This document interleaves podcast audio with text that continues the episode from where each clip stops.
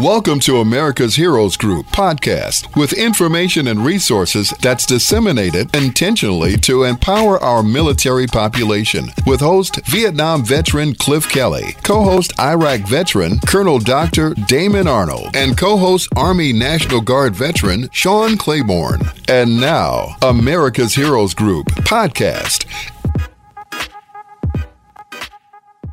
Us uh, that are going to be talking about part two of a small business tax strategies uh, and EIDL.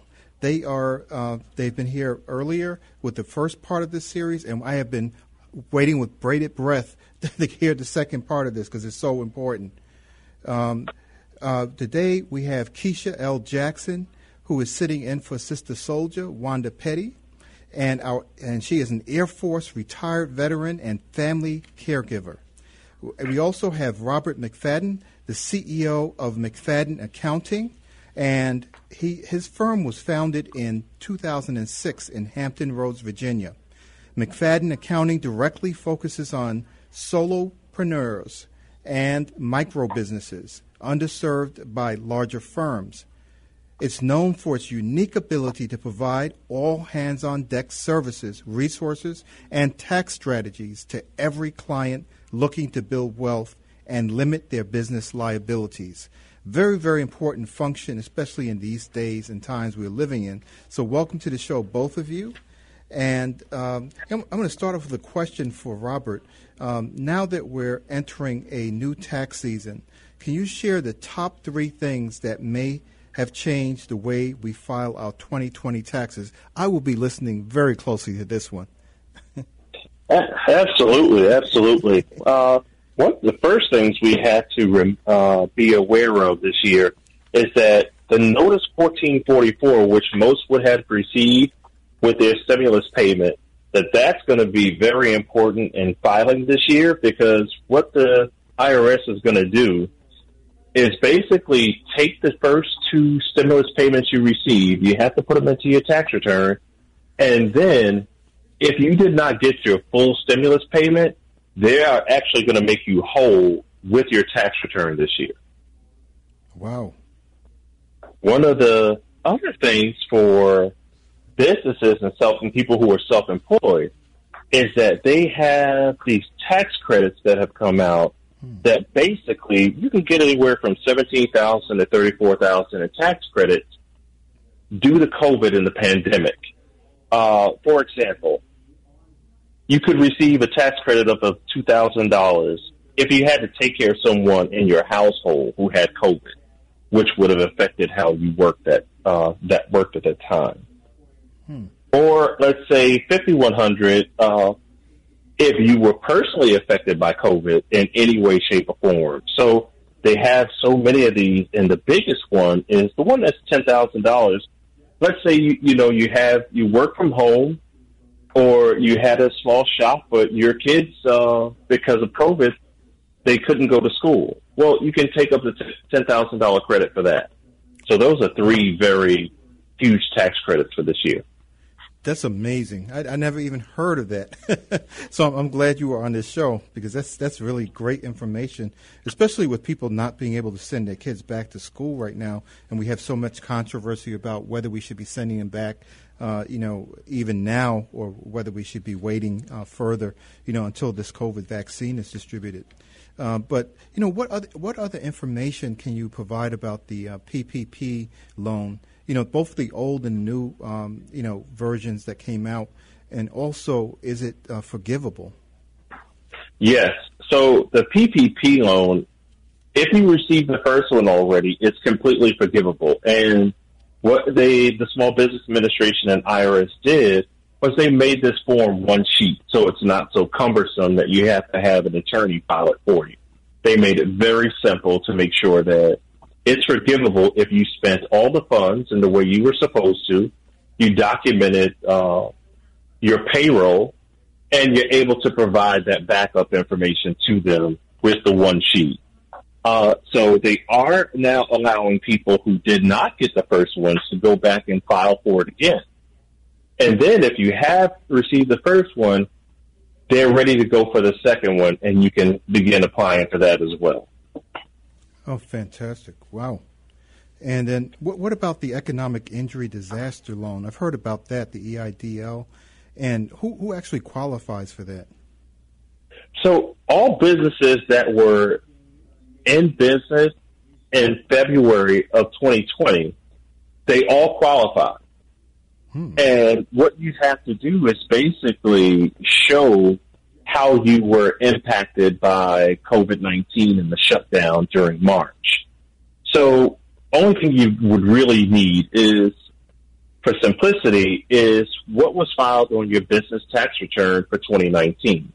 That's pretty much all the pertinent information you need because they would go by the amount of money that you actually grossed during that time and not the net, but you gross in order to configure what you should get for the EIDL. But there's a very important part of the EIDL that was missed. During the time that it came out, they actually only gave the grant money that was supposed to be 10,000 they only based that on the number of employees you had, and they would do that as a multiple of 1,000. So if you had two two employees, they would only give you two thousand dollars. Well, in actuality, that was wrong. They were supposed to give all businesses ten thousand dollars, whether you qualify for the EIDL or not. So now the SBA has to circle back around and start sending out letters to everyone in regards to the advance payment. And the key information is that is you automatically qualify for it, especially if you're in a disadvantaged area. Wow, that that is huge. you know, I mean, that can really turn a business around because a lot of businesses were struggling right now, and especially you know the solopreneurs that you were talking about, and people who um, you know are having difficulties. Um, you know, meeting ends meet because of the decreased volume of customers and, you know, the, the COVID, um, you know, aftermath of things that it that did to people's businesses. So that's critical information for people to know. And, well, oh, go ahead. Mm-hmm.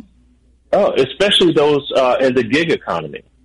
Often, those are the businesses that don't really meet the paperwork require, requirement that the SBA and other banks often uh, required from their clients. Well, that's been streamlined in order to help the gig workers and those who don't have large businesses be able to qualify for these programs to stay afloat. Oh yes, wow, great information. Um, you know, so you know, there's another question. What's the difference between the two stimulus checks? You know, the government issued. Um, it's really kind of sometimes it's kind of a gray zone. We don't really know what this whole thing about stimulus checks really is because it's you know being implemented in an emergency, uh, you know, pandemic situation. And uh, will recipients be required to pay the money back at some point? Well, the the uh, the stimulus payments are actually advances on tax credit. Mm-hmm. And those tax credits would normally, once you receive them and you put them on your tax return, it would normally take away from the credits you are already been given. Mm-hmm. But with the second uh, stimulus act, they basically forgave those credits. So, of course, the first one uh, you you received, you should have received at least twelve hundred dollars in the first one, plus five hundred dollars for each child. So a lot of people didn't receive that; they only, you know, got one. Well, now you can go back and apply for it if you never filed at all. And then also for the second one, you can go back and apply for that one, which that was $600. Well, additionally, we're waiting for the third payment to get through Congress right now. That should be about $1,400. And that $1,400 will have no effect on this tax year. Oh, right, because it will go into the, uh, it will be 2021, right, uh, for that Absolutely. That filing. Yeah. Yeah. Yeah. Yeah. Mm-hmm. Oh, interesting. Very good. You know, I know Keisha. You do you have a question for uh, Robert? Because uh, this is like uh, illuminating to me. yeah. So hi, hi, Robert. Hi, uh, Dr. Arnold. I just mm-hmm. wanted to ask regarding with this tax season. I know last year that the tax season had um, it was extended for us because of uh, different reasons. But do you know if the tax season will be extended for us this year, or are we going to be required to get our taxes filed on time? Unfortunately, we're going to be required to file on time. Uh, the April 15th deadline even though we started last year in January 27th to file, the IRS just allowed us to start filing yesterday, which was the 12th. So we don't have any indication that the IRS is going to extend past the April 15th deadline. And especially this important, this information is important for businesses because March 15th is the business filing deadlines for most corporations. Have you had a lot of uh, businesses? I mean, I know it's just early and we're really just getting into it, but have you had a lot of uh, clients that have been coming to you with these different questions and um, a lot like Dr. Arnold was asking, and because there is a deadline to get the business um, information filed timely? Absolutely. Uh, most businesses are really trying to figure out how they're mostly going to survive with this, and they're looking for the tax strategies in order to help them minimize their liabilities uh, for the previous year since it was such a rough year. So they're taking advantage of these tax credits, and they're also getting more information as to how they should proceed for 2021. 2021 is really going to going to weigh on the new administration and how they proceed. And it looks like they are really coming out strong. So if this next stimulus and uh, bill goes through, it's going to include money for states, which then those states will turn around and give grants. And those grants that are coming through should help each small business help stay afloat or at least make it through with their basic bills going uh, going through the year. Yeah, you know, you know, one question I have too, uh, Robert. You know, so you know, has the pandemic changed the way uh, you will advise, you know, your uh, solopreneurs and micro businesses to proceed during the 2021 period going forward? Uh, because you know uh, we we have uh, things that happened in 2020, but it seems like this is going to be with us for a little bit longer than we would really like. Uh, you know, before we get back to normal. Mm-hmm. So, is there right. a, a way people should be proceeding? You know, for this year everyone who has a small business should be looking for a way to pivot into our new world. I just don't foresee us going back to business as usual. Mm-hmm. Most larger businesses have restructured already. So it's going to be up to the smaller business to figure out how they're going to proceed, proceed without, if anything else gets worse, God forbid, what would they what would they be required to do? How would they manage? How would they then seek new clients? How would they seek new business? And they're going to have to start thinking about this now to make sure that if anything happens, let's say in the six, the next six to nine months, they're going to be ready for it. As most have already gone to being completely virtual, the same way I am. Okay.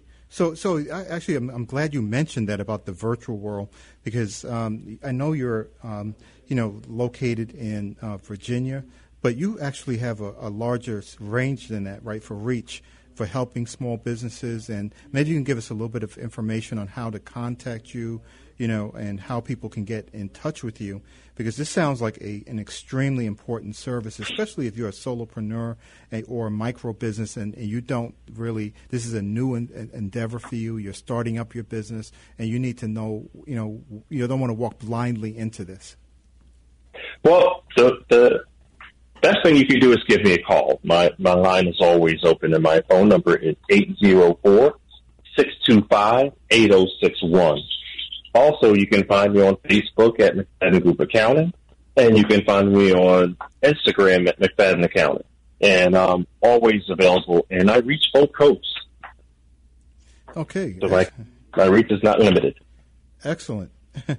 Uh, so I, I, feel safer already, and, and, that that sounds like a really uh, incredible service that you're offering people. Uh, because right now it's so uncertain for many people, and they don't sort of know where to turn. And then you have a lot of people who actually. Um, what, what, what advice would you give to people, you know, especially in the communities that are really hardest hit, and they have a tendency to be communities of color, uh, where um, people have lost their jobs. Women have been particularly hit hard uh, with the loss of the job because of you know not only um, because of the way that uh, things are structured, eh, you know, in in the business world, but also because of you know family responsibilities and the kids having to stay home from school.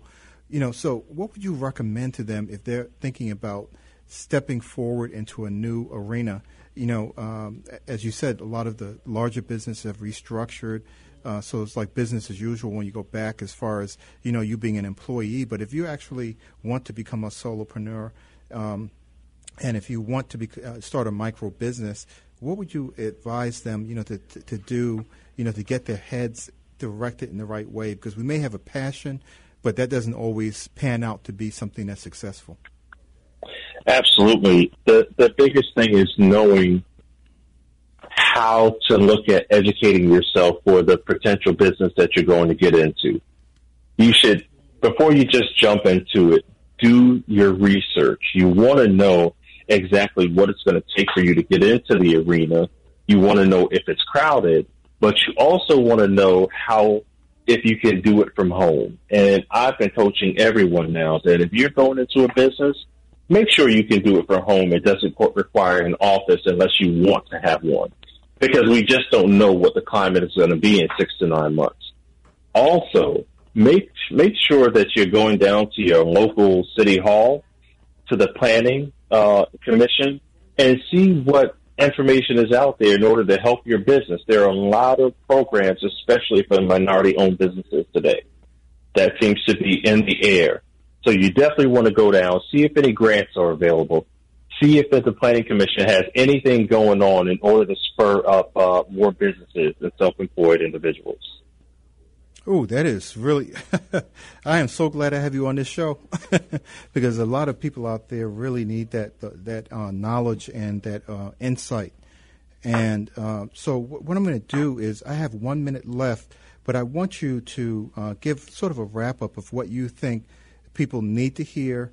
And I know that your telephone number is 804 625 8061. Don't be surprised if it goes off the hook and starts ringing incessantly. uh, oh, I'm going to love it. Uh, yeah.